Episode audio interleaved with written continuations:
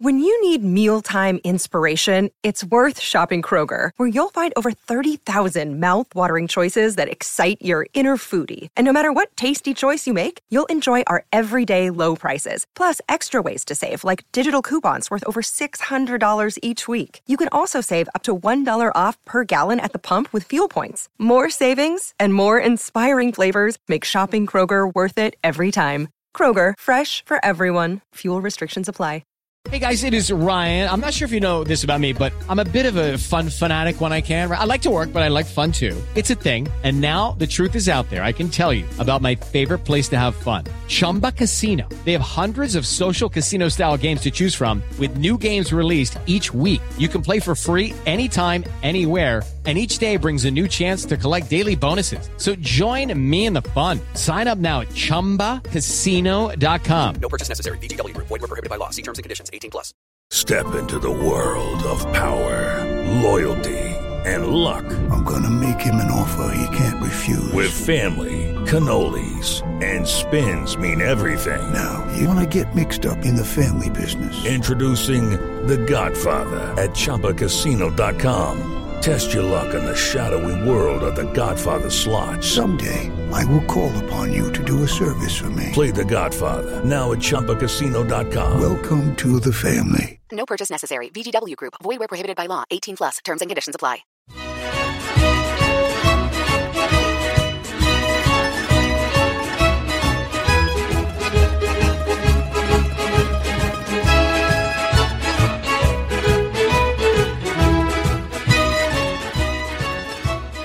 Hello and welcome to another edition of the Forza Napoli podcast. This is a podcast all about Napoli, of course, but you don't have to be a Napoli fan to enjoy it. If you're a Serie A fan, if you're a football fan, looking for the inside scoop on all things Napoli, this is the place to be.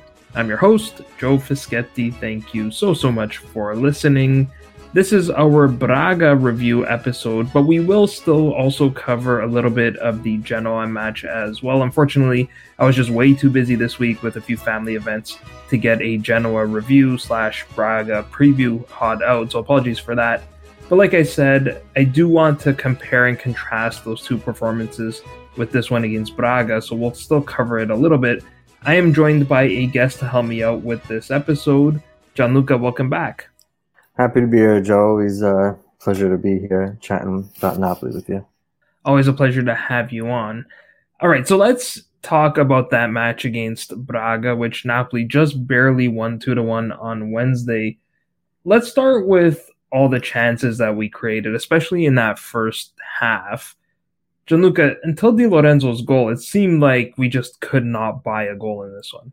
Yeah, it was, uh, man, it was frustrating, but you try to look at the silver lining in those things and seeing us create so many chances was nice considering the game prior against Genoa it took us a while but it was definitely nice to see us get these chances. Now took us a while to convert like you said but it's a good sign to see that we're able to create the chances create the space going forward in attack.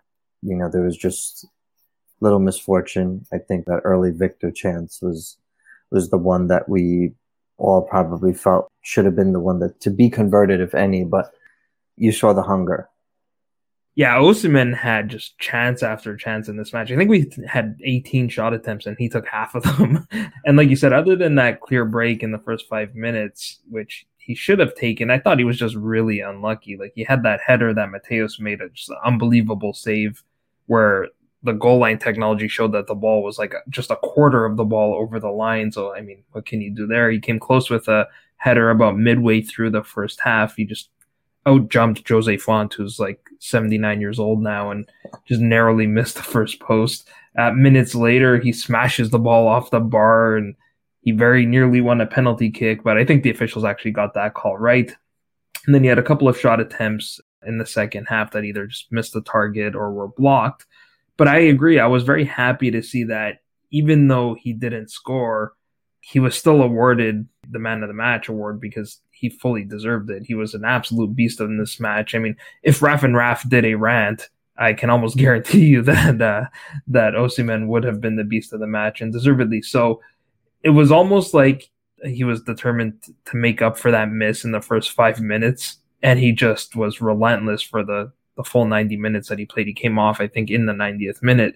But it wasn't just Osimhen who had chances. Like obviously, Di Lorenzo scored the goal, and then Politano, Zielinski, Anguissa, Kvara all had pretty good chances as well. So we had lots and lots of chances.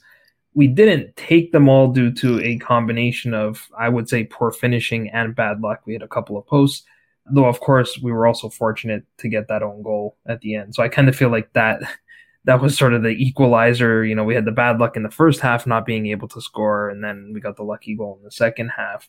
Now, there are a few different avenues we can go down here, but I want to compare Napoli's attack in this match to our attack in the Genoa match.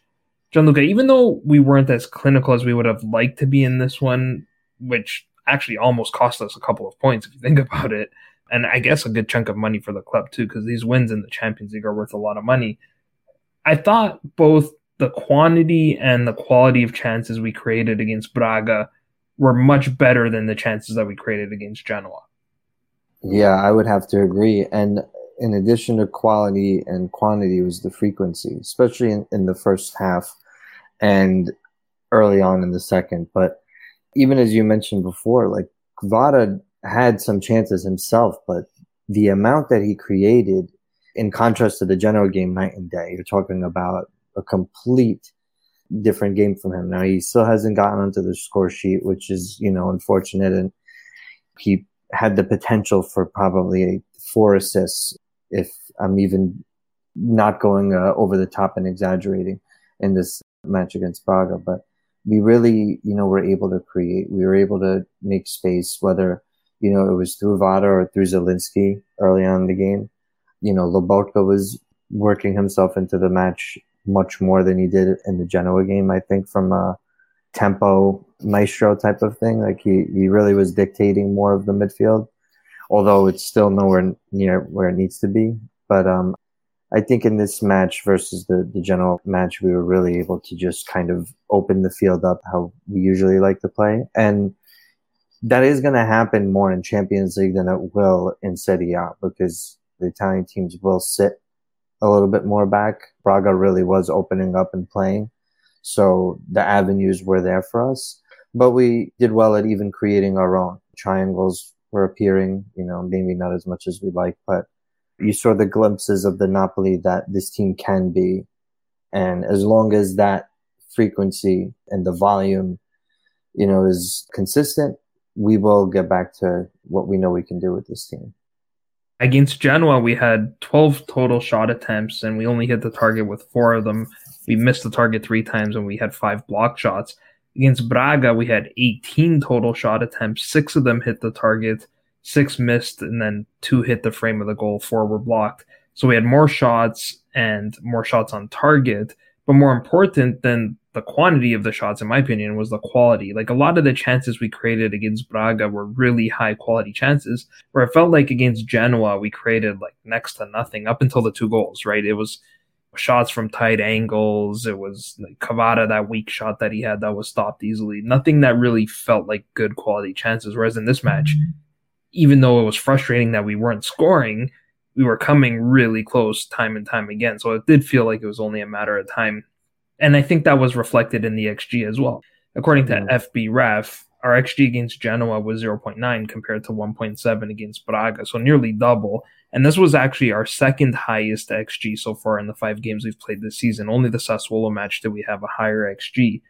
You mentioned Kvara and the chances that he created. He's been the focus of a lot of attention because he hasn't scored a goal in a while. And my initial reaction was that he didn't play well. But then when I watched the game again, actually reconsidered and I realized exactly what you were talking about that okay, fine, he still hasn't scored, but he created so many chances. By my count, it was five or six. Like he played the cross on the header that we mentioned was cleared off the line. He would have assisted on the one that hit the crossbar. He made a quick turn and just did a little flick to tee up Osimhen there. He cut the ball back to Politano, who was stopped by Matheus on the play right before Osimhen was temporarily awarded the penalty kick. He played the cross to Osimhen at the second post when he assisted on Di Lorenzo's goal. he made that crazy back heel pass to Olivera, which was around the hour mark, and that led to a shot for Osimhen. So time and time again, he yeah. was creating chances. He had one in particular that was maybe a 30 yard outside of the foot pass yeah, as well that, that uh, Osimhen missed that shot where maybe he should have passed it to Zielinski had he had seen that he was making an overlap run. But man, like like you said, during the game, I'm like, damn, where is he? He's not finding his feet. And you know, I still had maybe the hangover from Genoa with him. Not that he had a bad match, so to speak, but you want to see him kill these smaller teams, or rather, we're used to him killing these smaller teams. So rewatching the game, you know, it's the same case for me. I, I was like, you know, a bad game for him is some player's best game. So I think we have to take it with a grain of salt and, and maybe he's not finding the back of the net, but like you said, he's setting up all of our guys that are supposed to find the back of the net. And as long as he continues to, they're going to end up finding the goal one way or another. We're not going to miss all these chances all year, every game. We're going to start finding the goal. Exactly. Like I, I wouldn't go so far as to say that he was great either. I think he still has a few things to work on. When the chances are presenting themselves, he's not hitting the target he's trying to take on his men and not getting past them as often as he was in previous seasons. Though I think that's also because now teams, not that they've figured him out. Well, I guess you can say they have because it's been working so far. But the fact that he created so many chances suggests to me that now he's figuring them back out, right? Like he's he's identifying when that second or third defender comes over to help and he's looking to pick out a teammate with a pass and that's a good sign and garcia you know for as much as we're going to get to Garcia because there's a lot to talk about him.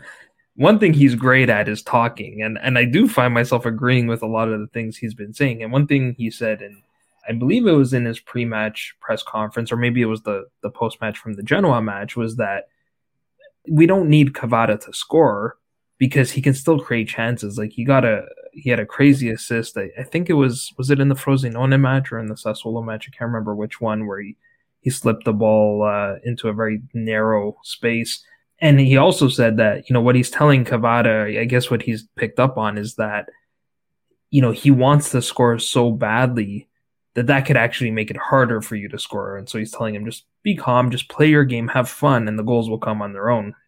Now, unfortunately, for all we did in attack, we remained really poor in defense. So let's move on to to that side of the game. Gianluca, the way we play in the non-possession phase was really not that much better compared to the say the last half hour against Lazio or that first hour against Genoa where we conceded a lot of chances in this match. Yeah, I mean uh it's tough cuz I even watched the extended highlights after even watching the game because you could see more pointed, you know, views or highlights. And one thing that I saw there was that late corner kick in the Braga game. And one of their their striker was left, I believe, open, and he took a volley, or he trapped the ball and he tried to put it in far post. And had it been on target, goal, no question about it. And those type of plays, we're not pointing out where the error is because there's too much analyzing that people need to do for that. But you know, players that were really behind, uh, you know, everyone loves Elmas. I'm a fan of Elmas, but you leave your player open like that, you're just going to make your team look so much more weaker than it is. Our midfield problem is making our defense look very weak. And when your midfield is missing, all right, perfect example. The the play where Osimhen hit the post. There was a counter attack that followed right after that, where as soon as it started in my head, Joe, I'm, I'm thinking like of Napoli of years past. This is a goal.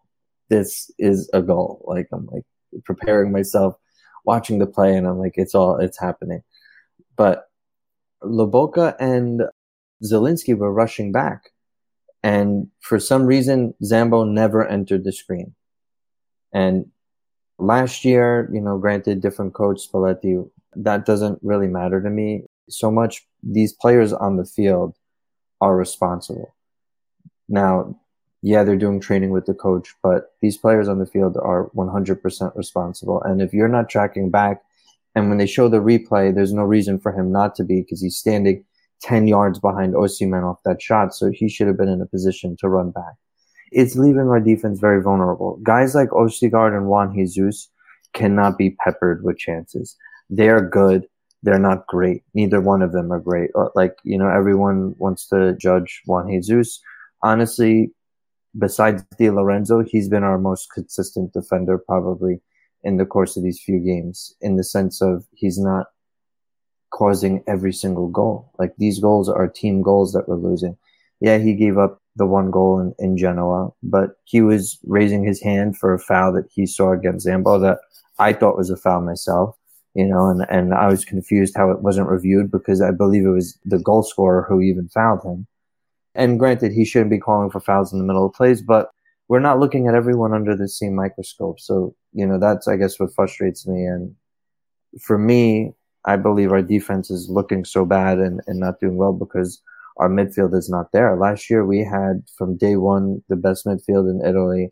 And that's why Kim was able to be as great as he was, and Rrahmani was able to be as great as he was. And granted, Kim was possessed, but when your midfield is that good, your defense is going to be even better. And once we get that midfield in shape, our defense will look good. And hopefully, seeing Natan this week for a few minutes is a, a sign for the future. And, and hopefully, we get to see him play regardless of Rrahmani being hurt. And, you know, we could put some fans' mind at ease and head in the direction because we have the quality to me, there's you know just as much blame on coach and players, and we have the quality for this team to to be where they need to be. I definitely think it's a combination. I mean, not just on the defensive end, but even in the attack, right? Like some of those chances, sometimes you just need the player to take the chance, right? I don't know how you can blame Garcia for that. Yes, you can blame him if we're not creating enough chances or if we're in the wrong positions when we get the ball, things like that. But that Osimhen chance in the first five minutes, that's entirely on the player, right? And yeah, that happens in games. I'm not expecting Osimhen to convert every single chance he gets, but there's still some accountability on the players.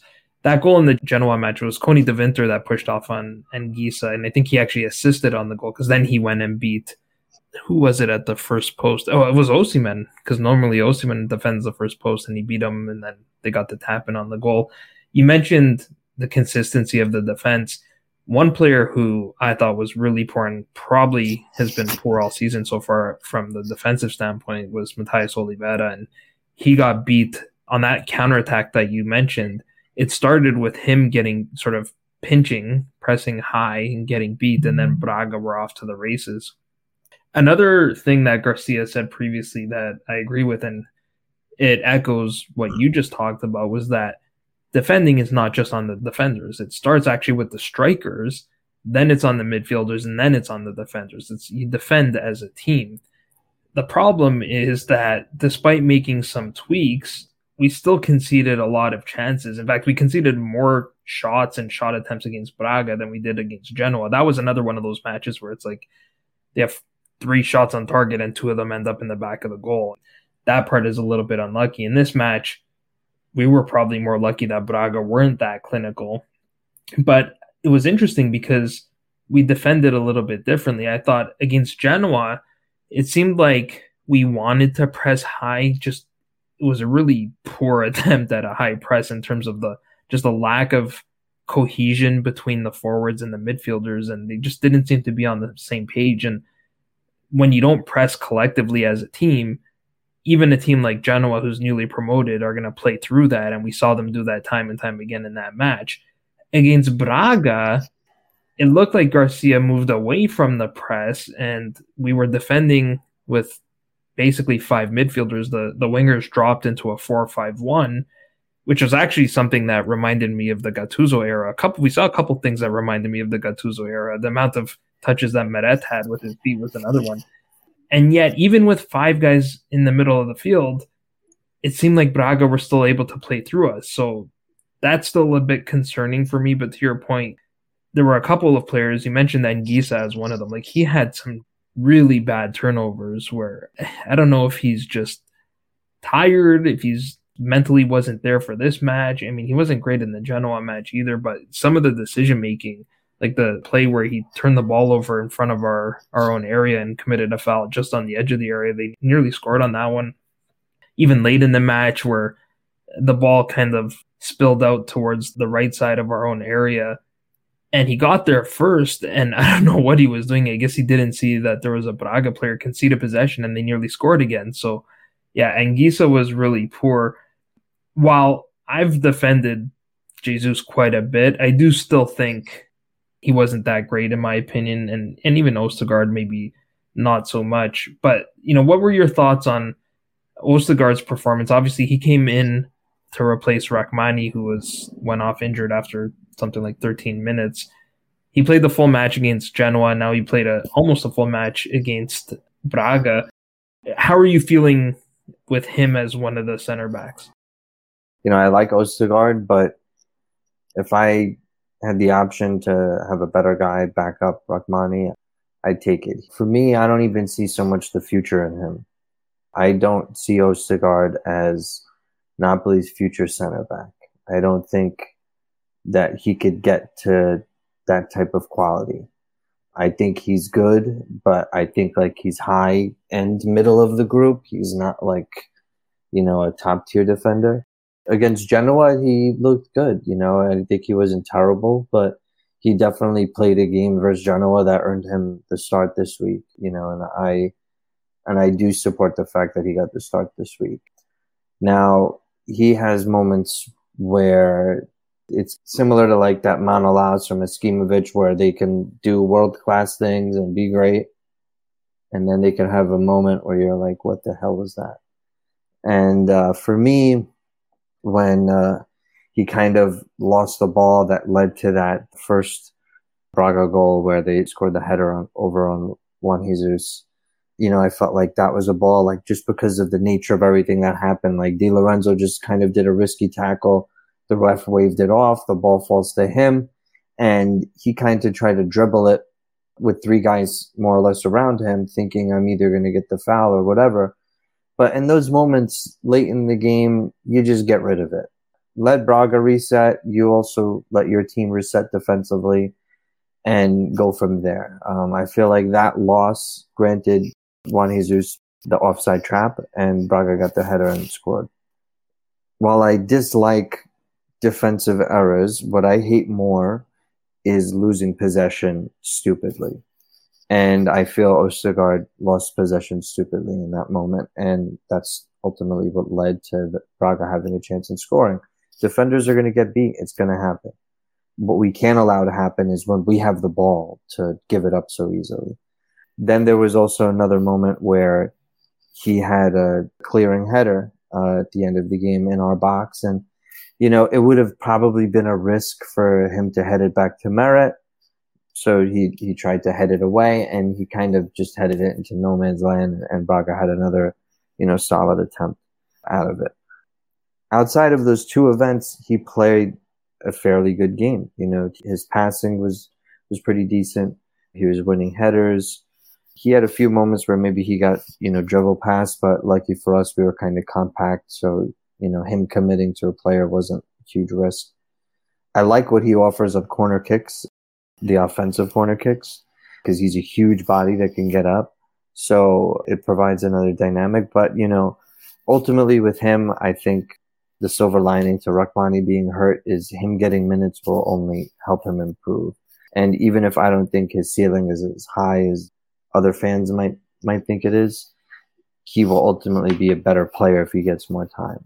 We just got to be patient. I have to be patient with him because I feel like I've been hard on him, but you know, I, I don't I don't like seeing stupidity like that. Like getting beat is one thing, but giving the ball up is is another for me. Yeah, I think his performance kind of perfectly sums up both why he's at Napoli and why he hasn't played a whole lot, right? Because I think the potential is there. He's still young. We know he's an absolute beast in the air, but you know, he's prone to the mistake or the poor decision. And both of those plays that you described are examples of that conceding possession right before the goal, that poor clearance, which is was uncharacteristic of him because of how good he is in the air. May, I mean, it was raining, so maybe it was just one of those things where it skipped off his head, but they nearly tied the match again after that. I think that was the play where they smashed the post like really late in the match. So it was a bit of a scramble there. On Juan Jesus, uh, I mean, I've defended him probably more than anyone. And and even for me, it's hard to defend him after this performance. Like aside from the goal where he lost his man and then he's calling for the offside before the header even happens.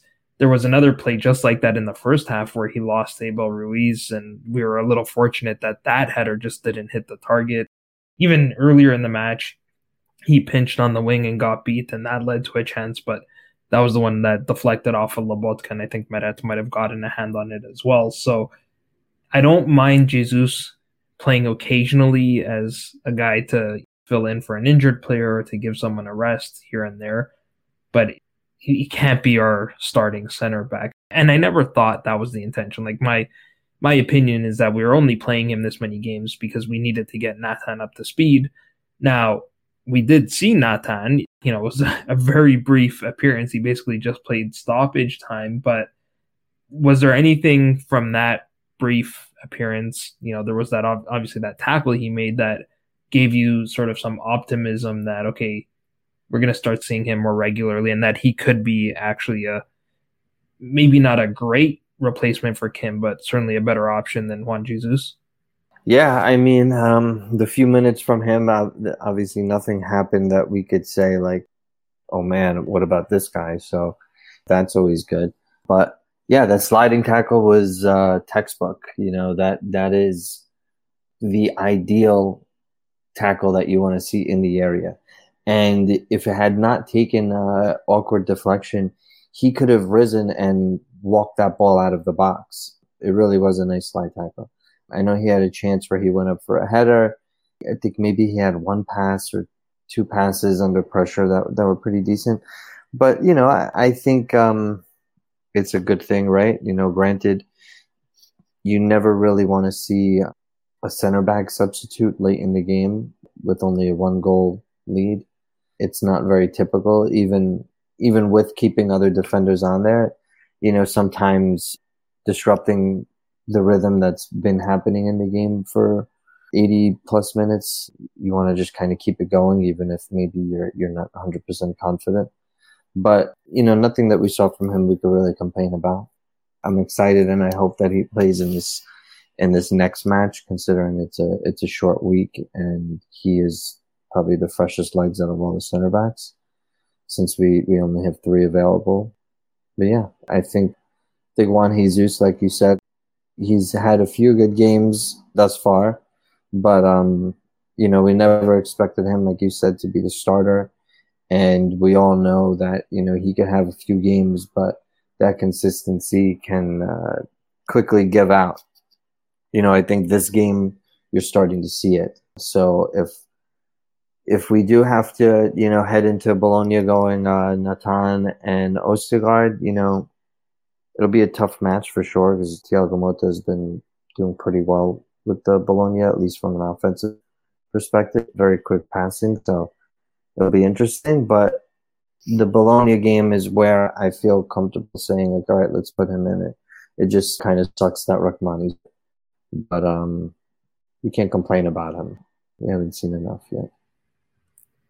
Yeah, I, that substitution to me was also very Gattuso esque. It was, you know, we're gonna sit back and defend this lead rather than, you know, and, and to your point earlier, you don't want to compare it to Spalletti, but it's so hard not to for how well we played last season and like in previous season or seasons, the last two, we would have just dominated the ball and played, you know, run out the clock just with possession. So it's difficult to watch a team playing with three center backs and the two fullbacks dropping, so it's five at the back and hanging on for dear life, which was basically what we did in this one. You know, on the slide tackle, I saw some people complaining that I just didn't really understand. Like, I, I get maybe he took a little bit of a risk, but you know, I saw others pointing out in comments on posts that Koulibaly used to make tackles like that all the time, and nobody had a problem with it. Now, maybe it was because we knew Koulibaly and we trusted him, we knew what he was capable of, and this was a guy we've never seen before. But the way he made the tackle, while it was risky at the same time, he appeared to have just complete control of his body, and it looked like he would have been able to sort of pull out of that somehow, or you know, avoid making the foul.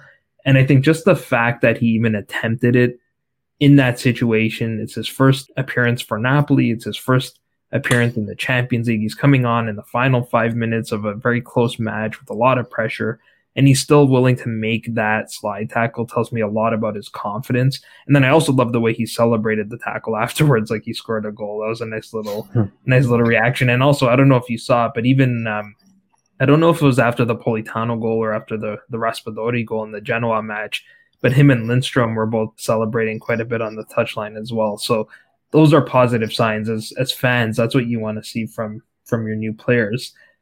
I was going to ask you if you think he's ready to play more regularly, but I think we don't really have a choice anymore because with Rrahmani hurt, they're saying it's a thigh strain. I think they're going to do more tests on Friday, so we won't know the severity. But in all likelihood, he's going to miss at least a game or two. And with all the games that we have coming up, we're probably going to have to use all three of our center backs. I think you kind of already answered this question earlier, but you know, between the three, what would be your preferred center back pairing? Would it be Ostigard and Natan? I guess, you know, lack of confidence even in my answer, but only because we're playing Bologna. You know, if we were playing more of a legitimate, like, top, or top team rather, I don't want to delegitimize uh, Bologna, but, you know, if we were playing a top team, then I would Uh, you know, people would say, "Oh my God, Juan Jesus," but I don't know. Like the experience does kind of matter, or at least it calms my nerves in the sense of I know what to expect out of him. I guess though this match I would want to see Ostigard Natan, but it does make me nervous because I don't know what to expect. You know, and, and not to to go back too much in the previous point, but the slide tackle that he made you know, people will say that's risky, but honestly, if you know soccer, that slide tackle was purely to block across. It was not to steal the ball. It was not to challenge even the player. It was to block across. He was committed to blocking a pass. Had the player not made a pass at all, he would have just slid completely out of bounds and missed him, and it would have been a whole highlight reel about, you know, him sliding for 10 minutes. But, uh, and that's also part of his game. You know, one thing that I think all Napoli fans can agree on that of you know we all do our research and watch these players highlight reels when we sign them. This guy, part of his game is slide tackling, and that's exactly what he did. So I agree with you. I, I applaud the confidence. But at the same time, like, you know, I appreciate that he's holding on to the player that he is. And I think that's why we signed him. You know, Koulibaly, even before we all grew to, to love him as much as we all do and did, you know, that was part of his game early. And there were some times that it bit us in the ass, but more often than not, it didn't. So I guess I'm all for this kid playing his game. Our scouts thought highly of him, and uh, apparently he was on a lot of people's radars. So um, I think we just got to roll the dice and let him play. It's the only way we'll know what the rest of the season holds for us in some sense. I think a lot of people were maybe overreacting just to the fact that he hasn't played a whole lot and assuming that that meant he must not have been that good. You know, there were all these talks about learning the language and, and getting accustomed to the, the style of play. Garcia did also reveal recently that he was still recovering from a knee injury that he had at Bragantino. So that factored into it as well. The one reason I would say that it's possible we could still see Ostigard and Natan start this match is only because Jesus just played twice in a week, right? So for a, player at his age and size, I'm not sure he can handle another match. I know center backs don't run as much, but that could be a reason why uh, we see Natan start this one. Let's close with Rudi Garcia, which has been really the the main topic of conversation around Napoli, and probably rightfully so. He remains under the microscope after this match. I tweeted after the match, or I, I guess I posted after the match that uh, that I didn't feel really much better after this match, even though we won. I didn't feel much better than I did after the draw to Genoa. Do you feel any better? Does this result change anything for you in terms of expectations for the team under Garcia? I mean, I'm still not the happiest but I guess I'm just trying to take the positives where I can. You know, we won we won this game. It was a tough game. We created a lot of chances, but we also allowed a lot of chances. Our midfield is probably at 30%, if you ask me. Like we're not even we're not even at 50% yet. But, you know, I'm trying to just, you know, maintain the mindset as if I was playing and just the idea of you won this game, you know, just take that and be happy and move forward, focus on the next game and just make improvements for where you lacked in this game. You know, I think it was Osimhen that had the quote, like, you know, I wanted to score, I missed a few chances, but we got the three points, you know, that's what matters and we move on to the next one. And I, I think that's just exactly it. Hopefully this next match, our impact players get more touches. Right before we hopped on, I was like checking on FotMob and I checked to see how many touches Meret had, and I think he had about 40 or 42. Just a lot. It's not in Gattuso territory yet. I think Gattuso territory was like 65. but it's a lot. And not that like, oh, I'm like anti Meret touching the ball. I'm anti goalie touching the ball. Goalie should be touching the ball when we're in trouble and we need to pass it back to him. Outside of that, you know, making a save. But we need to get the ball. Like Kvara had 44 touches. Even Lobotka had under 50 touches. Those are two things that need to change. Because when you actually think about it, right? Kvara having 44 touches, Meret having 42, and Kvara only having 44 and creating as many chances as he did, you have to put the ball at his feet, you know, another 10, 15 times. And the same for Lobotka. And, you know, more will cook for us. You know, hopefully uh, they're able to address the midfield. I have faith that these guys, uh, you know, their IQ is so high and their talent is so high that they're going to be able to get it together. But yeah, I mean, with Rudi, it's a different school of thought. People will hate the idea of the sit back and defend, but that's something that Mourinho has kind of made a career out of himself. You know, a lot of big coaches do it. Granted, our team, I feel like, is built to score and be more of an attacking team than defensive. And Rudi typically is. So hopefully it's just a matter of these guys physically getting to 100% and the few guys that are in a slump and Gisa, Rui, Olivera, and maybe a little bit of Kvara. If they shake it off, you know, this team could be in a really different spot very quickly. You know, we got a tough stretch of games coming, so hopefully they get back into shape because it's going to be tough. In Meret's defense, or in fairness to Meret, when he did get the ball, he seemed fairly calm on the ball. He didn't seem too nervous. His distribution was pretty good. Even in terms of goalkeeping. I thought he was, you know, aggressive off his line. He was attacking a lot of balls in the air and punching them away and all that stuff. So I guess if he's okay, you know, with his feet, it's less risky. But we're all kind of, I think, just it feels like a ticking time bomb. You're waiting for that one mistake, and then all the Meret haters are gonna come out of yeah, the weeds. And, I, am fine with him. I've been very happy with him. Yeah. But me personally, I just don't want the ball on that side of the field. We want to be moving forward if our midfield's not playing good, you don't want to keep resetting to the defense. But what are you going to do? No, I get your point. The fact that the keeper had that many touches clearly means the ball spent a lot of time in our own box, which is not where we want it to be. I'm hoping that perhaps this victory, especially away from home, is the start of a bit of a turnaround. I said after the Lazio match that you know we need to give Garcia more time. I still think we need to give him more time. He currently has a record of three wins, one draw, and one loss. So it's not the end of the world. Yet there's you know this is large, a Napoli fan. You think yeah, that we you, you know, think that we a, never won a game. At the same time, like hashtag Garcia out is like trending, you know.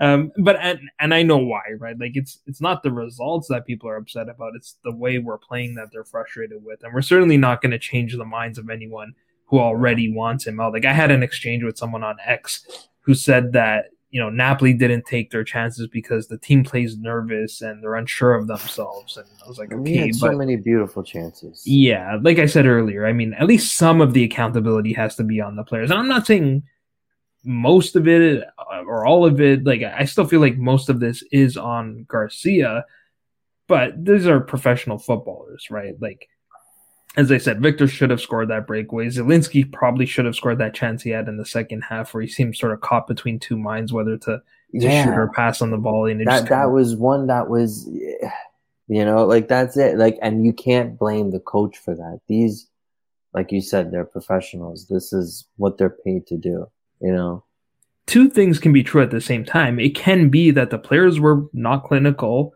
and that the coach is not doing a good job. I mean, we can see how the team is playing. There's, there's no denying that we're not playing anywhere near the way we played last season, or, or another way to put it is anywhere near our full potential. Like you said, our midfield is playing at 30% of what they're capable of playing at. Although I do feel like we got some indication from Lobotka that he's starting to understand how Garcia wants him to play. I thought he was a little bit better. And friend of the pod, Vincenzo, mentioned this as well. Like we learned, um, sadly, that during the international break, his father passed away. We don't know what sort of the circumstances were around that, but you know that's definitely something that could be affecting a player. Obviously, if if you've got that on your mind, so oh yeah you know that was positive. Obviously, another interesting thing that Vincenzo said was that it's weird. Like none of us expected Anguissa to be the guy out of the midfield that would struggle because he actually played with for Garcia before at Marseille. Meanwhile, Zielinski is having one of his best seasons so far. I mean, we're only four or five games in, but he's playing amazing.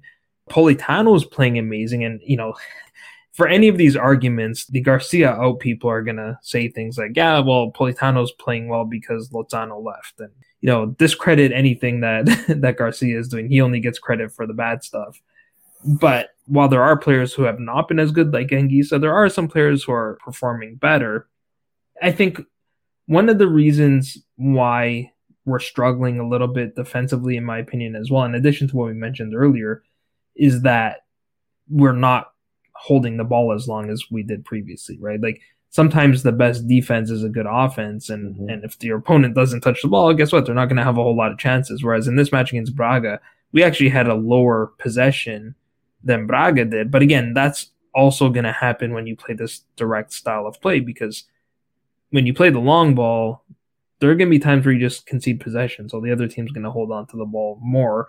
And that could also be contributing to the midfielders being more tired because you tend to run more when you don't have the ball. So there's things that are clearly not good and need to be improved on. But if you want to be the optimist, and I know that there are some Napoletani out there that absolutely refuse to be optimistic, but you know, then I would suggest that there are some positives that we can focus on. Like, you know, we've talked a lot about the bad final hour against Lazio and the bad first hour against Genoa, but we were actually very good in the first hour against Lazio and the final half hour against Genoa. Also, in both the Lazio and Braga matches, we immediately responded to their goals with a goal of our own. Yes, they were both a little bit lucky in terms of how we scored those goals, but we still saw sort of an immediate increase in intensity after we conceded, right? And Zielinski was part of both of those. So I think there's there's still some hope there. You know, some people have really given up already. I'm still willing to give it some time and, and see how it goes. I think, you know, if we can harness those positive things and make some tweaks to the things that are not working, then there is still the potential for this to to go well.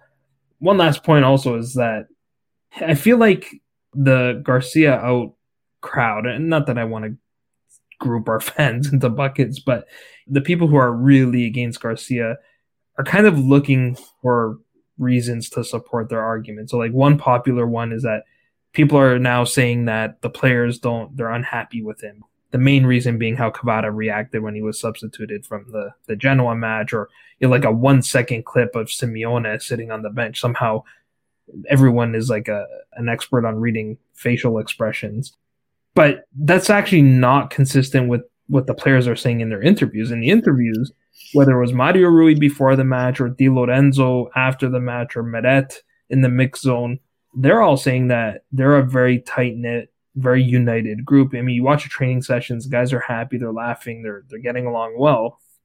That doesn't look like a team that's unhappy with the coach. You know, some of these people describe it's like they're waiting for the next mutiny to happen, and I just don't see that. It's strange. Napoli fans are uh, easily rattled, and we are emotional by nature. the thing is with this situation, you know, I think with Spalletti leaving, some people weren't the biggest fan of Rudi signing to begin with. And with how we're looking now, it's just more of a like, see, I told you this guy wasn't the right one, blah, blah, blah, blah, blah. When Spalletti was first signed, people didn't like him either. Check my receipts. I was not thrilled about the Spalletti signing. Spalletti was category top four coach who only won in Russia. And he helped teams that were in the position that Napoli found themselves to be in at the time post Gattuso, but we had lightning in a bottle with him. It wasn't like we had Pep Guardiola and we lost him and now we signed Rudi Garcia. We had Spalletti, he had a great thing going and it worked. We had probably the best team that he's ever had at his disposal in his career. And I think just Rudi's not getting a fair shake. He's a different type of coach.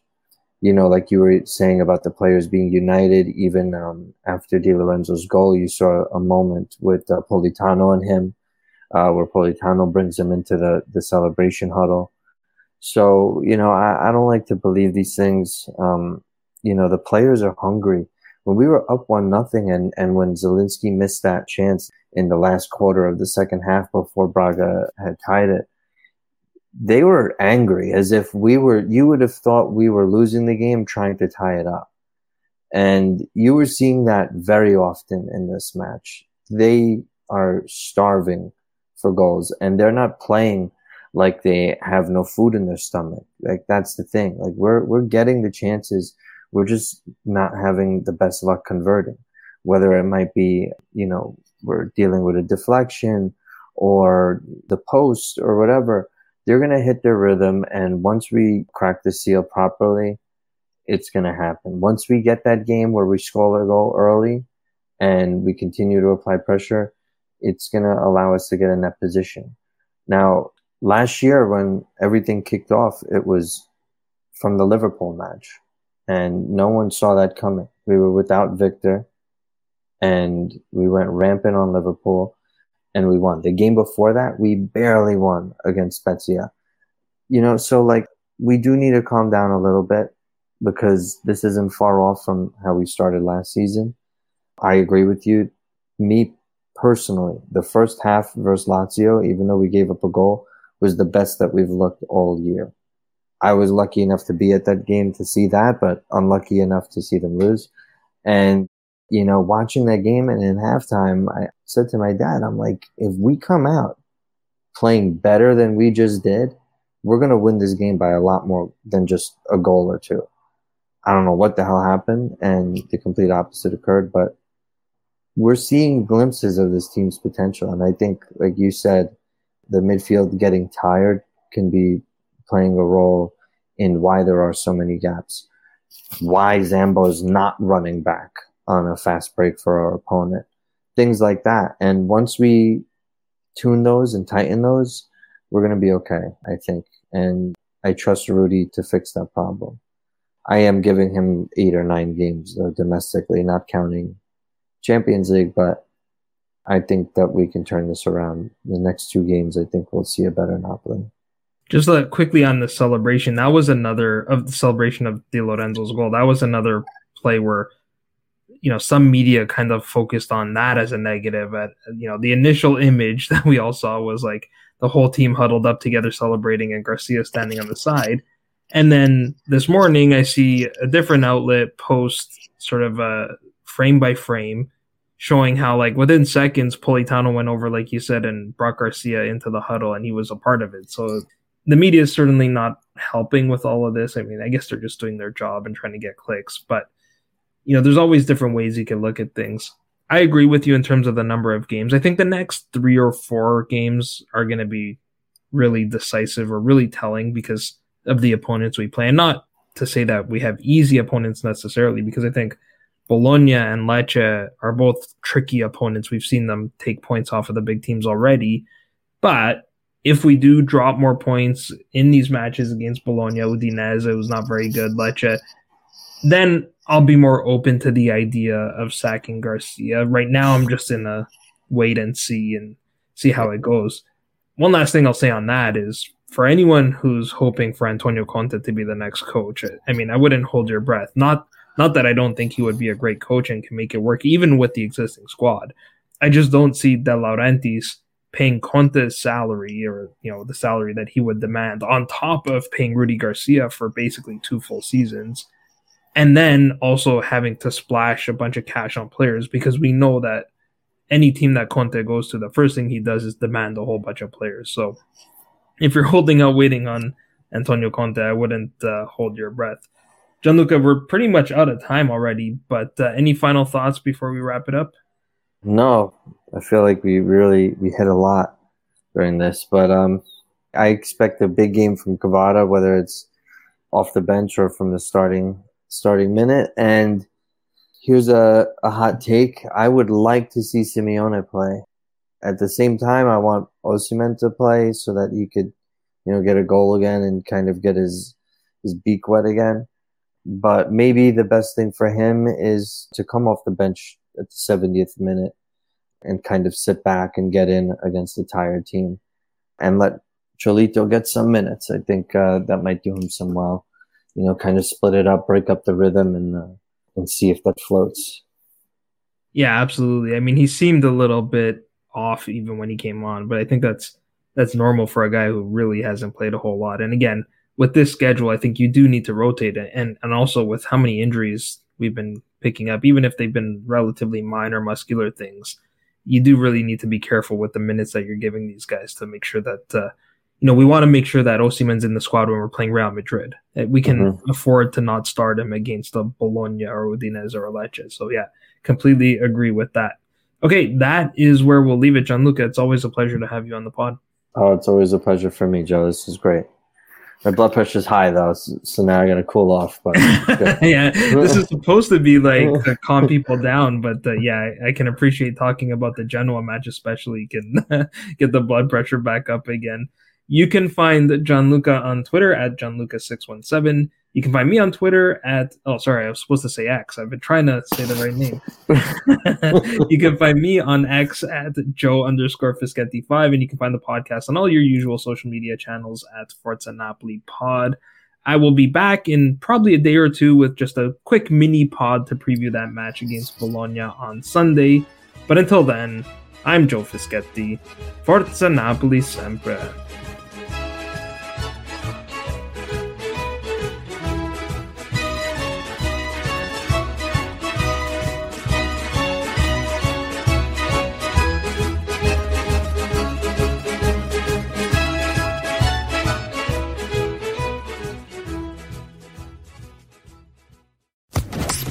Podcast Network.